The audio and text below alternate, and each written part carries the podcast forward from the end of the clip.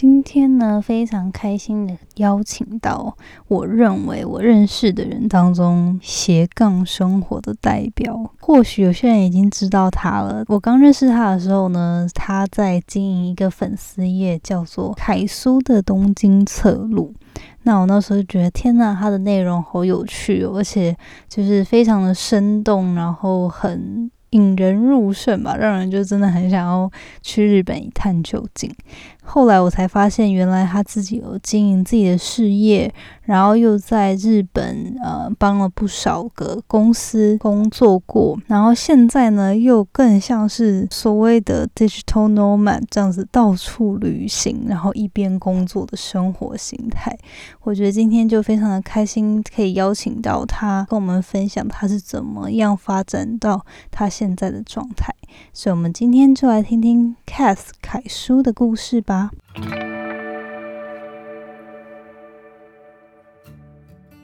Hello， 你现在收听的节目是《那些学校没教的事》，我是 Janet， 是这个节目的主持人。在这里，我们会分享各种关于自我成长以及打造软实力的实际应用工具与心法。我致力于分享如何学习那些传统教育没有教导我们，但是可能影响我们达成人生成就的各种技能。这个节目会透过我分享个人的经验和心得，以及采访在生活中已经创造他们独特个人成就的人，来分享他们的故事与见解。那现在就让我们一起开始学习那些学校没教的事吧。今天呢非常特别，可以邀请到 Cath 凯苏来上那些学校没教的事。我觉得 Cath 的经历就是非常的特别，我常常都会就是当初刚认识他的时候，他其实是有在经营自己的粉丝业，然后又在日本工作，然后反正就是真的觉得他做了很多样化的事情，然后又有在投资 Bitcoin 等等的，然后我就一直都觉得凯苏的经历就是很特别，而且常常都看到他到处旅游。今天呢就觉得想要邀请他来上节目，跟我们分享他是怎么当初去日本工作，然后之后到现在我觉得就是有点像是 digital nomad 这样到处旅游，然后可是又同时一边工作的生活形态。所以我们就欢迎凯苏。Hello， 大家好，我是 Cath。 那可不可以请你就是跟大家稍微自我介绍一下，你的可能你之前的背景是什么，读了什么系，然后怎么样发展到你现在的工作形态工作状态这样。就我觉得 Janet 这个 podcast 很有趣，因为那些学校没教的事，因为我曾经大学被2-1过，然后真的我不知道但我真的超少去学校的I'm so sorry 对啊，所以其实我从小就是也不是说叛逆，我觉得我从我国中就知道我很了解我自己，所以包括其实我从我国3跟高3就很常翘课，因为我知道我去学校看到同学我就很想讲话，所以那时候国3高3就有同学压力然后我很幸运的，我的父母非常的开放，我也遇到了非常好的老师，所以基本上我翘课不是出去玩，我就是去图书馆读书。然后到了大学的时候，其实很幸运是我大一的时候，我的直属学长大我4届，刚好他毕业，然后他进了一个活动行销公关公司，然后很多时间都是跟着他一起打工。那他那时候就做很多 road show， 就帮那个 HP 跟 Nike， 所以我从那个时候开始接触 marketing， 接触一些PR event， 然后到大二的时候我就莫名其妙就接了一个国中姐妹花，那时候一个礼拜可能家教就快40个小时，30几个小时吧，啊，太多了吧？对，我那时候其实家教就是光教那两个姐妹就占了我很多时间，然后也因为这样子我就存了一些钱，然后支持我大三去旅行。然后我大三也接了一个微软学长的脚踏车公司的实习，然后帮我大四的微软实习也算是铺路吧，所以我大四就如愿以偿进入我梦寐以求的微软实习 student program。 但是 anyway 我其实进去之后待了大概半年左右，我就觉得有一点不适合我，所以我就中途离职。离职这件事情有点算是打坏了我原本的完美的计划，因为我以为我进微软之后我的职涯就是我毕业之后我可以带着这份骄傲去找工作。对。但是后来我发现好像微软的实习不如我原本预期的那样，然后我也没有真的学到很多东西。我觉得如果我就这样毕业的话，我可能没有办法有什么突出的经历可以跟其他的毕业生去竞争好的工作之类的，就是那时候就有一点点觉得我好像要 do something。 对。然后因为其实实习的话，微软实习算是台湾前几个比较厉害的实习，所以那时候就想说可能应该要离开台湾去国外做一些 internship。对，所以那时候就开始，某一天就真的是走在学校的路上，就看到 AIESEC 的海报，是海外实习的一个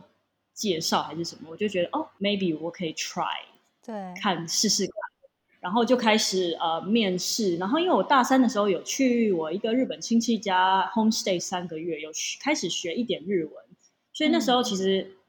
国家很多，但是我就是想 focus 在日本，因为我想说可以边实习边练习我的日文，所以就这样子辗转就其实中间就很多波折啦，其实我也等很久，但 anyway 就是最后我就去到北海道的一个boutique hotel， 我就实习了半年。对，然后也在这个boutique hotel实习的期间认识了我在日本第一份工作的老板。嗯，所以去日本实习算是我整个 career 的 turning point。 对对。那我们稍微 rewind 一下，就是刚刚可能没有讲到，因为我觉得我还记得我刚问你说能不能来上这个 podcast 的时候，然后第一句话跟我说的就是就是我也没有好好认真上课，所以也不知道学校到底教了什么。我那时候就觉得印象很深刻，就是因为我觉得现在从我眼中看你就会觉得其实你很知道自己要什么，然后又有自己的一个事业，然后在其中也感觉很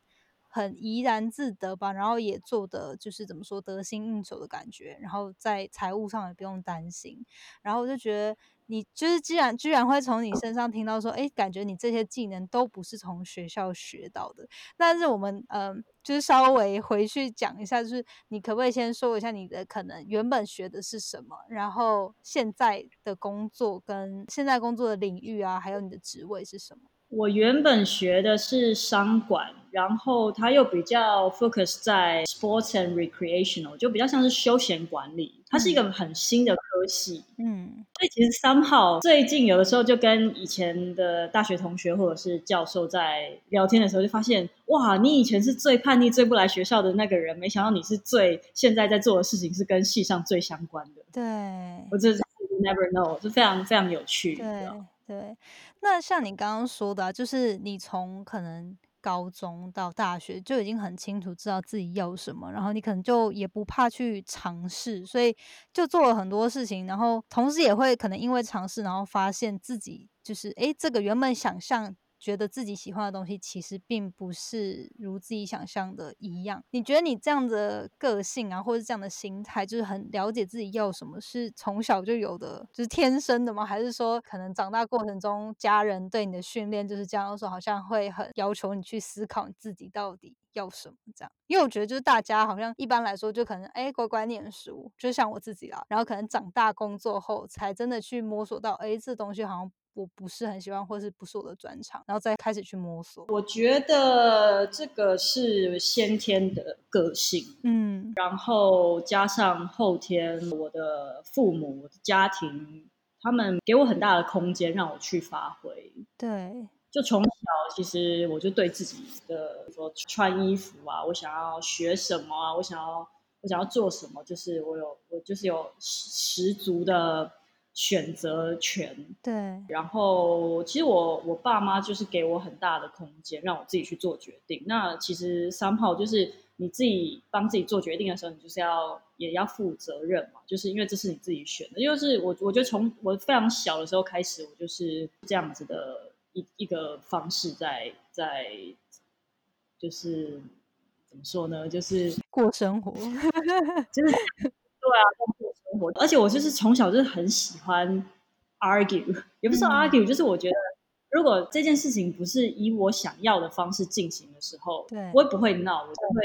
我就会解释给我的父母听。对，而且我没有办法接受就是他们就是好了那种，就是觉得不想要，就是敷衍，反正你喜欢，对对对，我不喜欢，我也不敷衍这种感觉，所以我觉得是 OK， 我讲到就是你也认同我，嗯，对啊，就是类似这样子吧，我觉得。所以就是因为可能天生你的个性是这样，然后再加上父母也很开明，可是你也不会说就是胡乱的做决定，也会想要把它合理化，或是有一个解释让父母也觉得哎认同你的选择等等的。我觉得somehow可能这是父母跟孩子之间建立的信任关系，可能一开始前几个选择他们还是怕怕的，但是当他们知道就是 you're not gonna fuck it up， 他们就会放手让做。但我觉得其实我因为我就现在开始就有很多朋友都已经有小孩，我们就会讨论，就他们就是我的朋友可能比较年长，那他们就看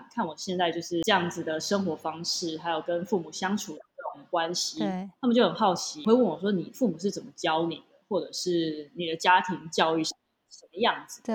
那我会觉得说其实你能够给小孩孩子的就是环境跟信任。对，当然我觉得孩子的 mindset 很重要，你知道他们不会走偏，在这个安全网之内，你让他们自由去尝试，我觉得是非常重要的。对，不过这个感觉又是一个 whole new topic， 就是要怎么要那个，我觉得是不是有个 fine line， 就是你要怎么给他足够的自由，但是又就是不会走歪这样。就是我觉得很难欸，就是每个孩子都不一样，有些孩子就是比较成熟，比较自主。对啊，我当然我觉得一定会从很多小小的地方他开始偏，或者是他对某些东西开始比较有兴趣。我觉得这个其实也是蛮仰赖父母的，就是细微观察，跟我觉得孩子本身天生的个性也是非常有关。你可不可以多说一点？那因为就是我觉得你会走到现在自己的职位啊，或者是拥有自己的事业，很多部分是因为你透过你的认识的人脉，或者是因为你在课业外学到的一些事情，逐渐就发展成你现在的工作的状态。你可不可以多分享一下你现在在做什么，然后在哪个领域，然后职位是什么？我现在在做的，其实我觉得很难，就是真的是人家说就是一言难尽，因为我自己在有在帮其他公司，就有就是 project base 在做一些案子，然后我自己也有一间自己的公司。所以很难定义。其实我觉得这个是因为现在大家都说斜杠，对，我觉得这才是正确的，就是你怎么能够定义一个人对说哦，我是一个业务经理，就是这局限的是 too narrow， 每个人会有很多不一样的可能性，包括会可以去很多不一样的公司工作。对，我觉得就是现在大家，尤其是我们这一辈，就渐渐越来越想要发展成斜杠，就是拥有不同的技能，或者是在不同的，不管是环境下，或者是不同的公司里面做多样化的事情，而不是就是专一在同一件事。但我觉得你的个人本身真的是斜杠的代表，比起一般人大家对斜杠的感觉，更实际体验的感觉吧。是有，我觉得你为了斜杠而斜杠，跟你就是 born to be斜杠这种，对，我觉得我从来没有刻意，对，我觉得是 from starting point， 我觉得是你怎么定义你自己跟你的 career。 对，有的时候因为现在开始也很多朋友他们大概在公司大公司或者是一般公司工作了5-6年，他们开始觉得哦，我也想要换一种不同的生活形态，那他们可能去打工度假去旅游，回来之后会发现哦，打工度假跟旅游不可能做一辈子，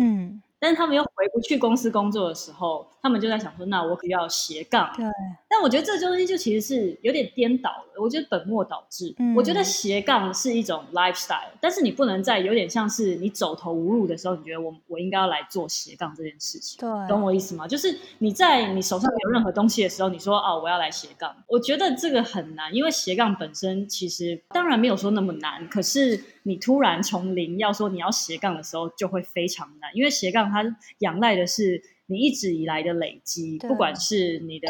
network 或者是你的技能啊、人脉，你的 client list， 就是很多东西，所以当你说你从旅游回来，你要开始自由的工作方式，然后你想要叭叭叭，那其实我觉得就会很难。可以分享我怎么我现在的工作方式跟我怎么做，可是我知道这样子其实就是我这样的分享对他们来说是毫无意义，就是他们听完但他们还会不知所措，因为不是一天就一朝一夕就可以突然变成这样。对，就是我觉得还是刚一个重点，就是你不能在你其实我觉得走投无路有一点点太重了，但是我觉得是说你不能在你不知道要做什么的时候，你突然觉得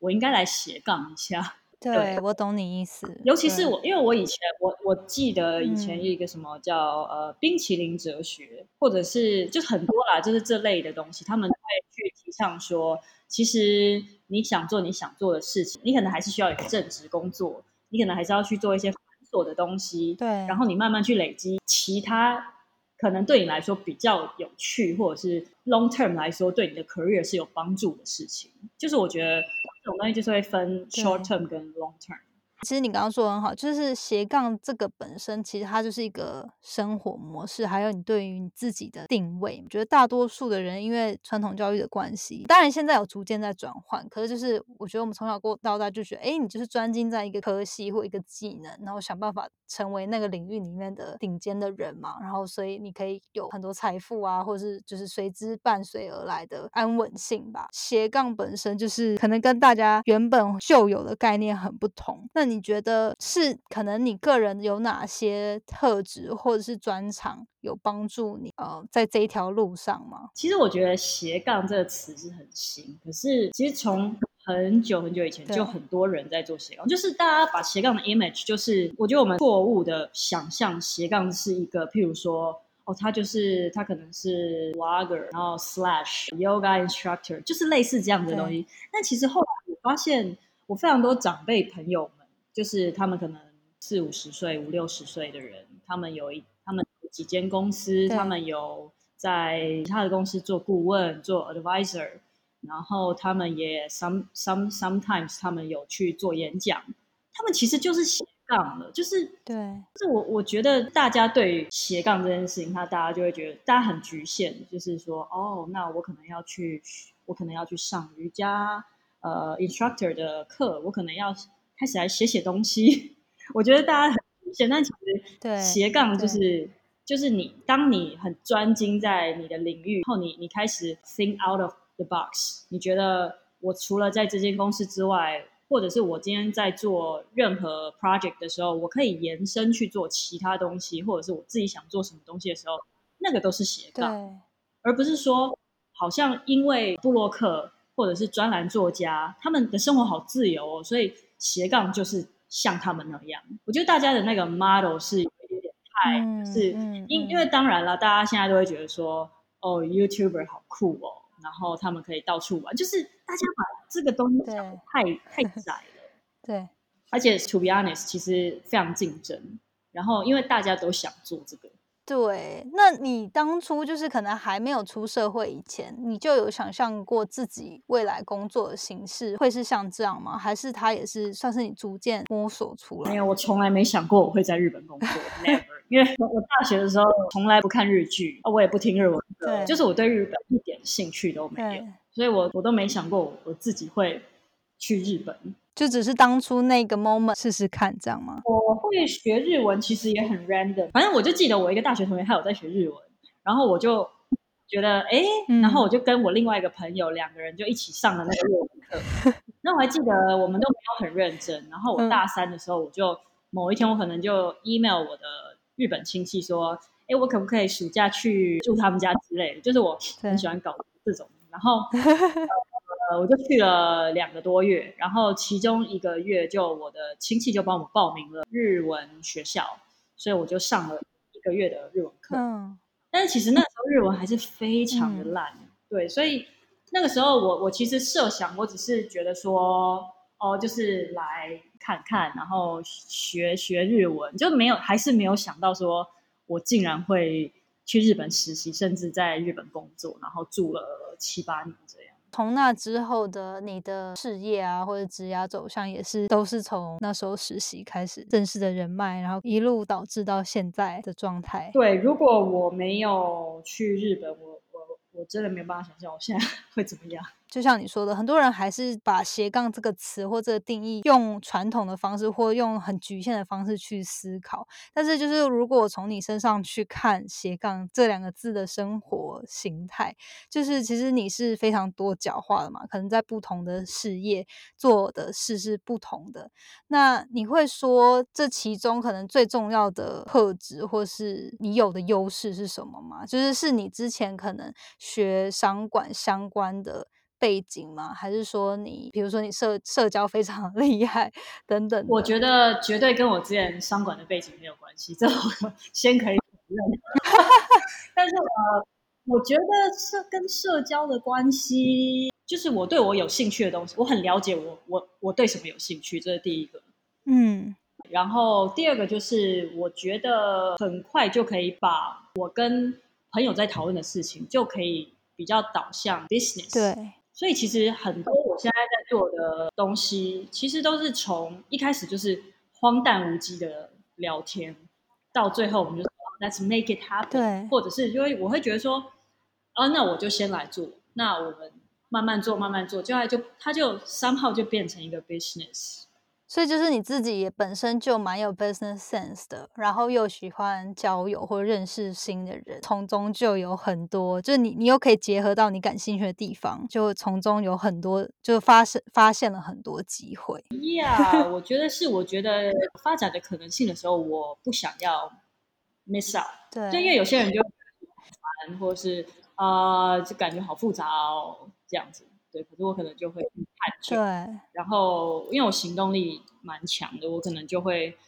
就是其实还有再加上另外一个就是我可能同时间我 run 非常多的 project， 因为其实命中率 不高，可能 maybe 你觉得有100个可能可以变成 business 的机会，可是 eventually 可能只有3个。对，但这3个慢慢的存活下来，对，可能从20个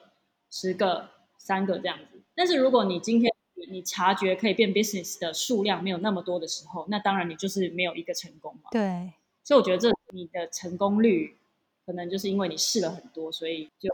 对，差不多是这样子。那你会觉得是因为你当初可能有一些财务的基础，或者是因为你有一些累积，所以你才比较能自由的去 explore 嘛，就是去做不同的尝试啊。以我来说好了，我可能会觉得还蛮想尝试不同的东西或过不同的生活形态，但是就会觉得自己没有足够的可能财富的累积或者是安全感吧，去做太可能非于原本在做的事情的尝试。其实我觉得很多东西真的跟钱财富没有关系耶。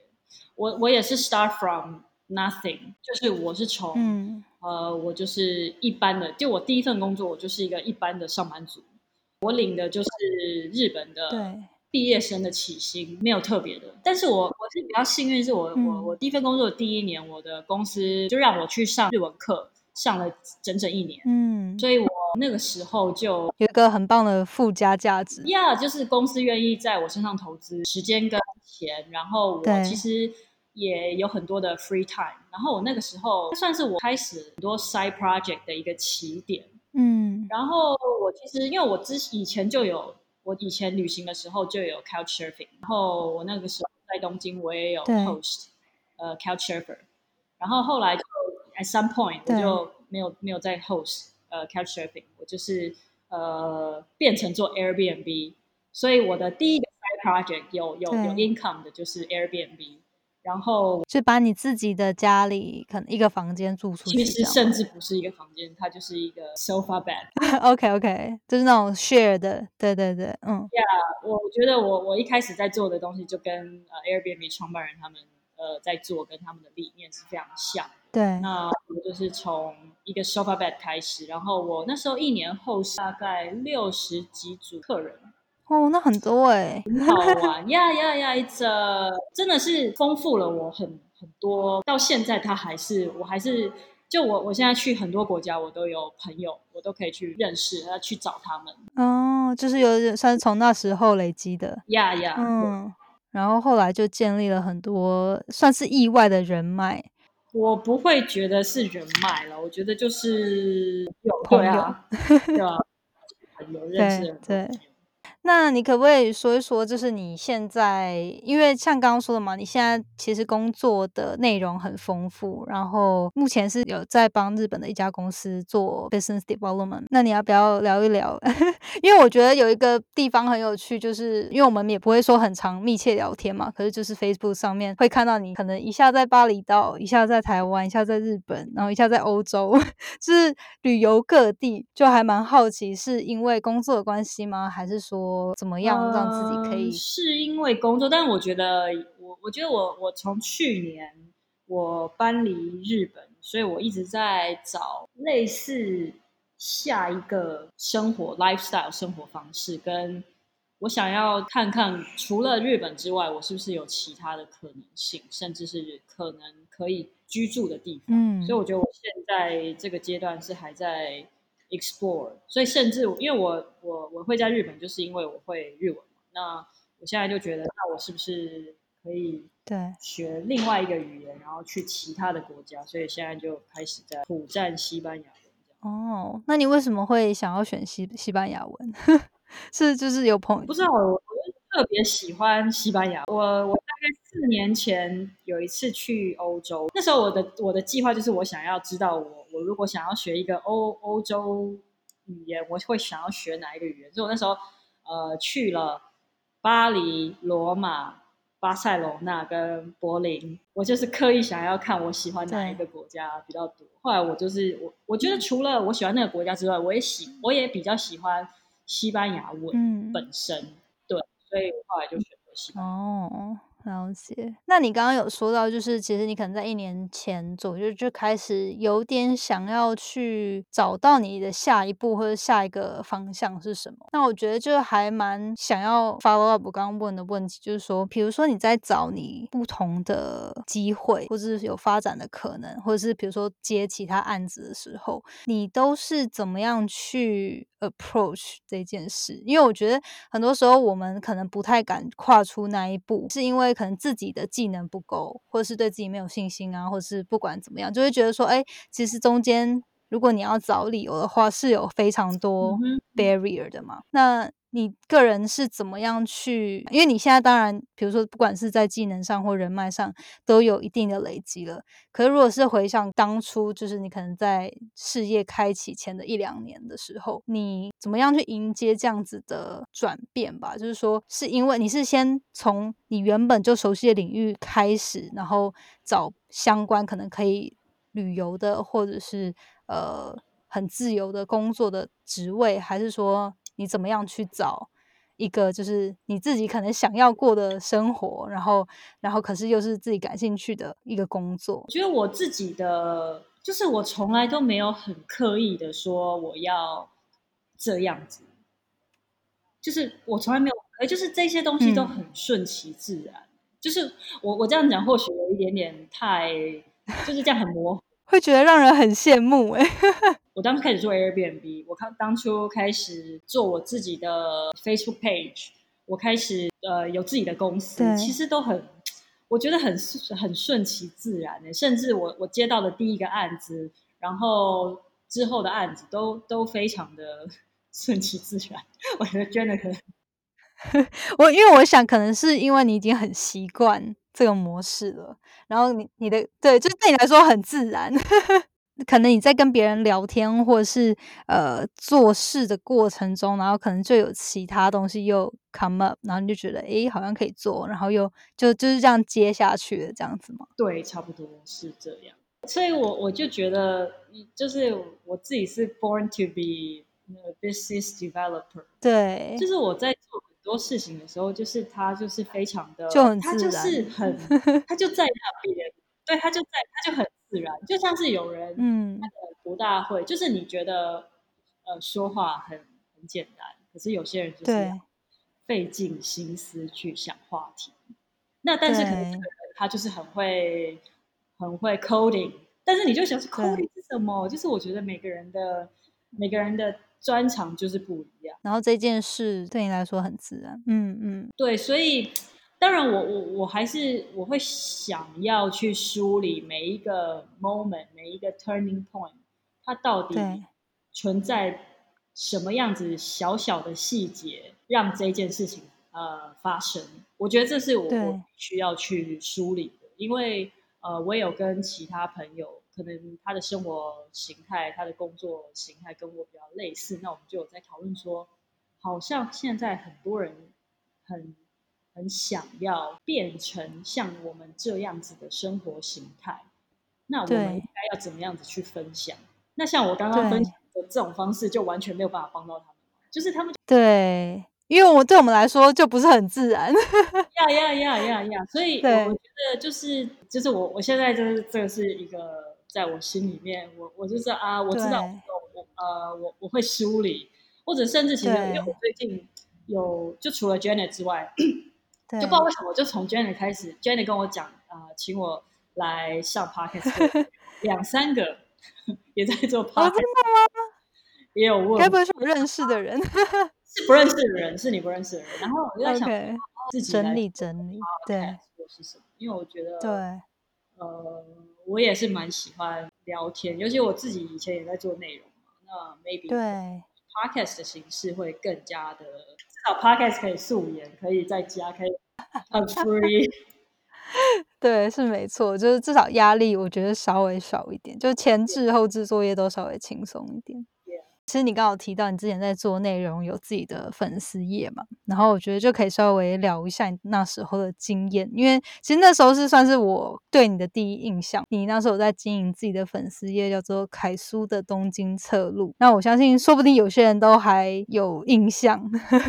因为我觉得那时候你分享的内容啊跟你有自己的一个风格，然后也很吸引人吧，就是你分享的东西也是让大家都会很想去看，可不可以谈一谈当时就是为什么会开始，然后可能从中学到的，就现在没有在经营了嘛，然后可能从中学到的一些事情。现在还是偶尔有在经营，OK， 是比较荒废。但是我来日本一直就是到后来就开始这个粉丝页之前，我一直有一个遗憾，我就觉得我没有及早开始做部落格。写文章内容是一个很大的遗憾。我看着很多在可能我刚到北海道的时候才开始的一些部落客，他到30年后就变得很有名，那你就会觉得说早知道我那个时候如果做的话，我现在就是人都会这样。然后那个时候就刚好想说那不能写文章的话 maybe 因为我们都在日本嘛，那我们可以拍拍影片，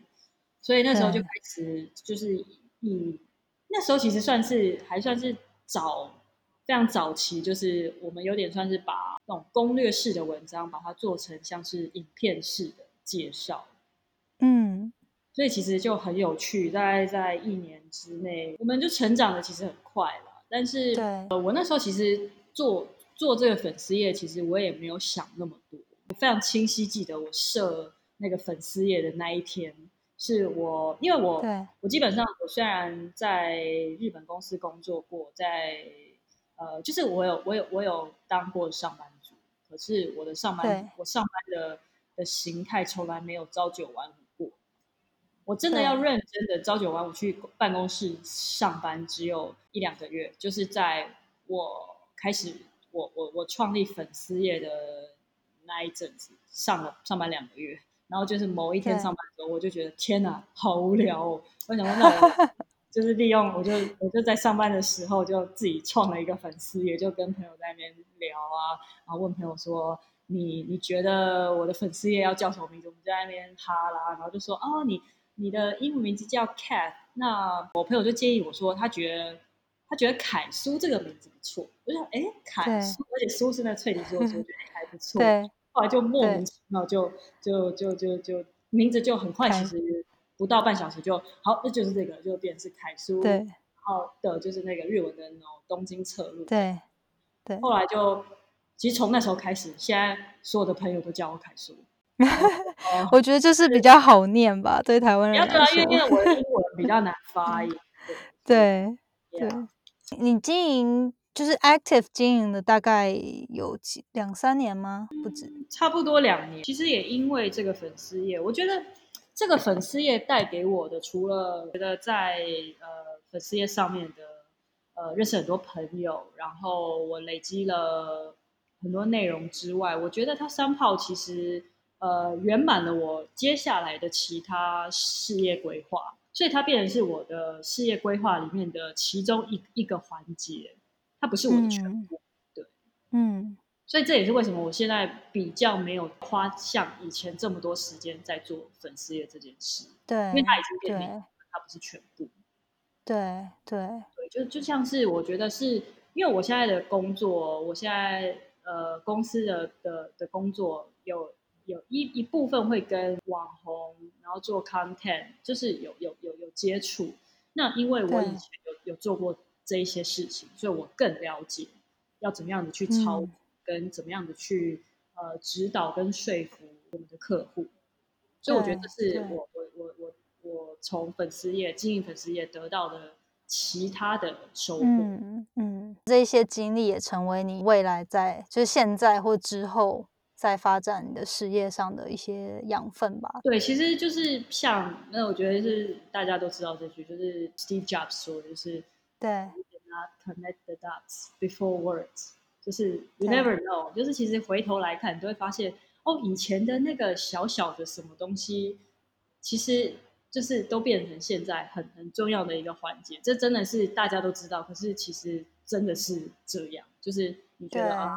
就是啊，我也知道，但是就是 exactly 对，就是很多时候可能当下在做一些事情并不觉得会很苦或很辛苦，然后又觉得哦，到底有什么意义，但有时候可能会有这样的抱怨啊。很多时候是事后回头会想说，哎，当初因为有那些付出跟努力，所以造就了今天的一些成就，或者是对，我就觉得其实我自己的心态是非常 positive，所以我从来不会觉得我做任何事情是没有意义，对，所以就不会有这种比较 negative， 就会觉得说我做这到底有什么意义？对，然后所以其实我现在我其实花很多时间在学习，也没有到那么恶心啦，就是不是说就是啊我很上进，就但就是我觉得就是我有好多事情我想知道，所以我会花很多时间去，包括我学西班牙文，包括我就是像我最近对自我健康管理我非常在意，所以我就看了一本书，是在讲睡眠的书，然后我就觉得就是这些东西其实它都跟你有关，那你花时间在这上面其实对未来都是很大的帮助。对对，那最后2个问题我刚刚想到一个很想问，就是我觉得就像你刚刚说的，你一直以来都是一个保有正面的心情吧，然后可能做很多事情其实你个人觉得是很自然就发生了，可能你途中比如说有些想法或有些机会的时候，然后你也不怕去尝试或是去克服困难，所以就成就很多事情。不过我有好奇想要问，就是你都是怎么定义，就是比如说你有一个新的案子或一个 side project 想做，你会怎么样去给自己一个停损点吗？或者说你在开始之前会有没有对这个东西一个期望要达到什么样之类的？还是说你就是还蛮 free 的，就是看它自然怎么发展，然后到时候再决定？我觉得停损点，我觉得可能我自己其实就是 to be honest 我还蛮 freestyle， 所以停损点这么明确的太限制了，对，不是，就是我不会做到这样，但是你一定会知道说，因为我常常很多 project 同时进行，或者是在跟很多人聊很多事情的时候，其实就是每一件事情就是合作案或者是什么东西，就会你要就是 cook 很久嘛，对，那你在花时间去讨论这件事情的时候，你会知道说，因为这种东西就是一个巴掌拍不响，你会知道说。哦，这个东西就是有一搭没一搭，那你就会渐渐飞到。我觉得是飞到，不会说有什么停损点。就当然觉得说你跟对方聊，就是哦，你每次丢的东西对方都有十足的回应的时候，那一来一往，那这件事情就。所以我觉得这种东西其实我没有办法很实际的告诉你说，哦，当我付出了10个小时，我要多少钱。然后 我就会继续做，那如果没有什么东西的时候我就要停止，我觉得这个很难，就是我觉得在 career 或者是很多 business 的 negotiation 上面都是这样，就是这种东西就是前期你到底要不要做这件事情是第一步，因为很多案子都已经就是在还没开始做的时候就已经死掉了，对，所以 我觉得会比较难说你去说我要怎么样设立停损点，反正你是比较是先开始了做了之后再来评估，或者是看它发展到怎么样再去看下一步是什么。我觉得这个又会牵涉到另外一个观念，我觉得很重要，我觉得是得失心，就是如果你只有一个 project 或者你只有一个工作，你就会看非常的重，对，但是当我同时有10个 project 的时候，你的心态会非常的健康跟 positive， 对，你会跟这个人谈，你就让他知道说你可以做什么，你有什么资源，你觉得这件事情可以怎么做，那对方就可以适时的 feedback 说哎，我可以做这边 blah blah blah， 那就很健康嘛，那这件事情就是可以慢慢的做，当然看时程嘛，如果很急的话，可是如果你今天只有一个 project 一个工作，你就会生死都靠它的时候，对，然后其实我觉得这东西就是一个心态，当你握住越握越紧的时候，其实你的那个 bargain power 就会低，对，这种东西就是一来一往，所以我觉得这也是一个小小的 trick， 就是你让人你让对方知道你有你可以做什么，但是你也 somehow 让对方知道说你也在做很多其他的事情，如果你不把握这个机会的话，我不一定要跟你做，我也可以跟其他人做，我觉得这很重要，然后要怎么样有那个 bargain power， 我觉得就是可能靠你之前的累积，对不对？就是觉得不管怎么样，人一定要有一段时间是做就是可能自己不太喜欢的事情，或累积起来自己那个有跟人家去谈判的条件吧。不过我觉得对，我懂你意思。好，那我最后问一个问题，就是我会想要问我所有来上节目的来宾，就是说如果你可以给年轻时自己一个建议的话，那会想要对几岁的自己说什么？哇，要这么 precise， 我本来想说也可以不用啦就是如果说就是年轻时的自己哦，其实我现在是比较想要，我觉得这是 generally 我想要跟大家分享，我会觉得说其实我觉得做梦很好，但是就是你不要设限，对，我觉得不要设限这4个字非常的简洁，可是这背后的意思就是譬如说你今天可能会觉得说我好想要出国留学，我好想要出国工作，那我没有财富怎么办，那你就觉得这个不属于我啦，这个可能是要家财万贯的人才能做的事情，然后你就会觉得说 OK， 那反正 anyway 这不属于我嘛，你就连做梦都不做的时候，那其实是最最可惜的一件事啊，因为其实你还是有很多方法嘛，就当你有这件事有这个欲望的时候，你可以不要现在做，你可以以后做，或者是你可以找奖学金，就有很多方法，可是当你觉得这件事情不是属于我，就是你设限了自己的时候，这件事情就是永远离你而去了，对，我觉得这件事情非常重要。我昨天才跟一个朋友聊天，他分享了一件事情，我觉得就跟这件事情非常的有关联，因为他才打工度假回来，他就跟我说其实我3年前去打工度假的时候，我在 at that point 我甚至我为什么不跟我的爸妈，或我为什么当初为什么不贷款，我就去欧洲读个学位就好了，对，但是这是非常实际的例子，就是我在打完3年工回来，我有点算是我是一个 gap， 我是一个空白的3年，就是 instead of that why not 我当初 at that point 我直接决定我要去留学，我觉得这是非常深刻的一个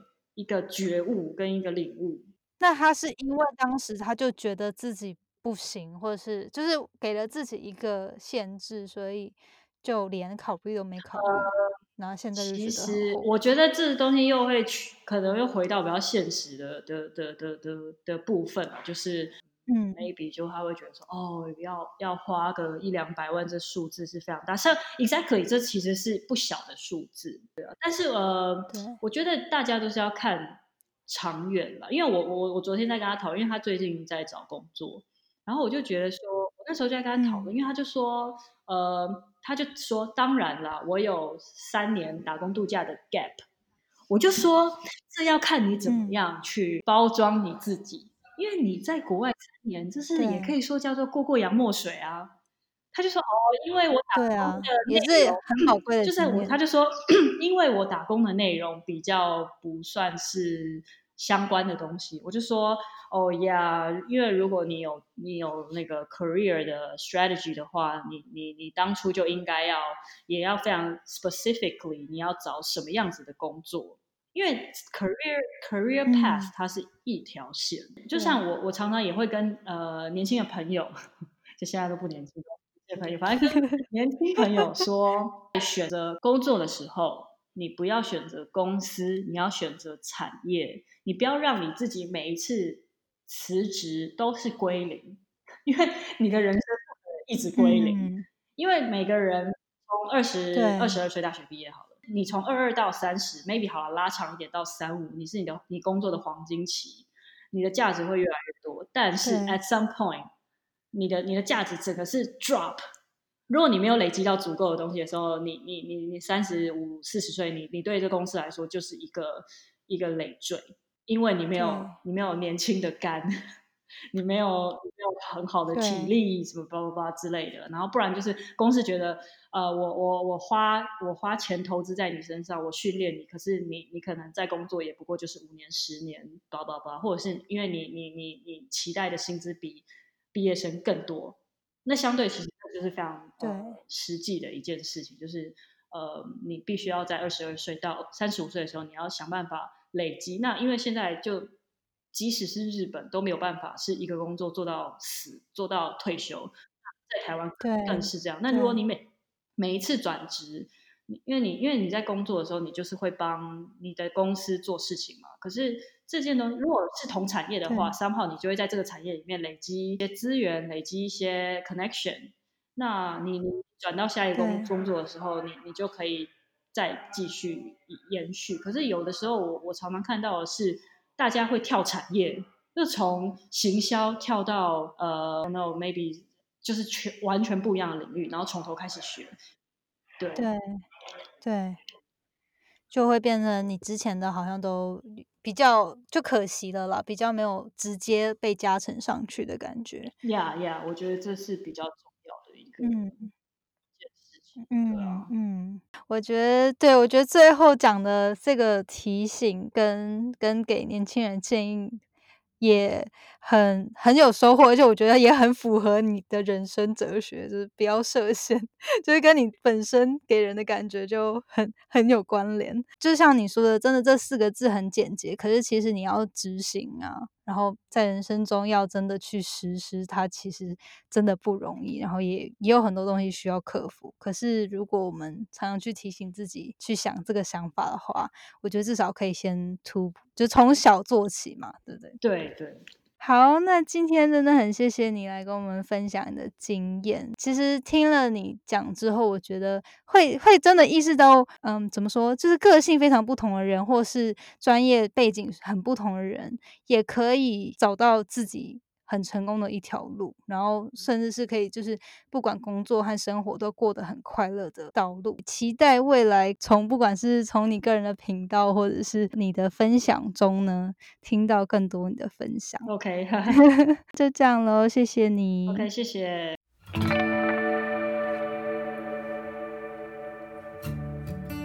最后谢谢你收听那些学校没教的事今天的节目，你的反馈是我持续经营的动力，我也很希望可以听到你对于这次节目的想法，或者是未来你希望可以接收什么样的资讯与主题，我才可以改进并且发展更好的内容。所以不要害羞，欢迎你到我的 Instagram 来跟我聊天。我的 Instagram 的账号呢是底线 janet.lin底线，或者是你可以直接搜寻 Janet Lin 应该就找得到。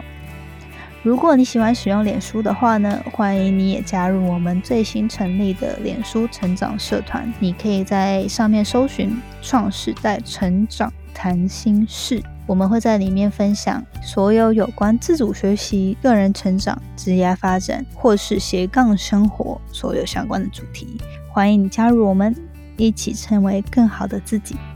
那我们下次见喽，拜拜。